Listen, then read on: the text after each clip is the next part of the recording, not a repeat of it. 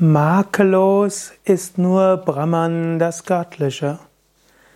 Es gibt diesen schönen Vers aus dem der Guru Gita, auch aufgenommen im Guru Stotram.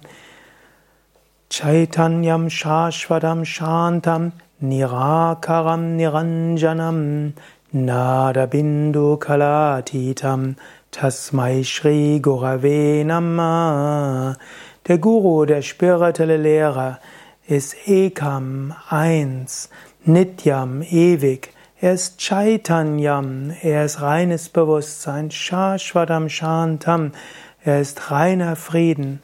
Und er ist Niranjanam, makellos. Makellos soll bedeuten, zwar, der Körper hat seine Probleme. Im Körper gibt es alles Mögliche. Es kann Wunden geben, es kann Eiter geben. Natürlich gibt es Fäkalien und Urin. Der Körper ist nicht makellos.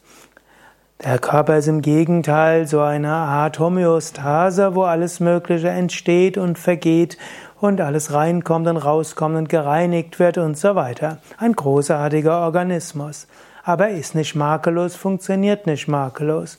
Auch die Psyche ist nicht makellos.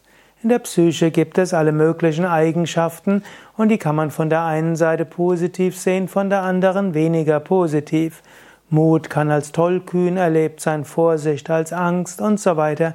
Ob etwas als makellos erlebt wird oder nicht, ist natürlich auch eine Frage des Standpunktes und der Angemessenheit der Situation. Selbst der Guru ist in dieser Hinsicht nicht makellos. Aber Brahman, das göttliche Ansicht, das reine Bewusstsein, ist Niranjanam. Es ist Nirmala, also ohne Makel, makellos, fehlerfrei.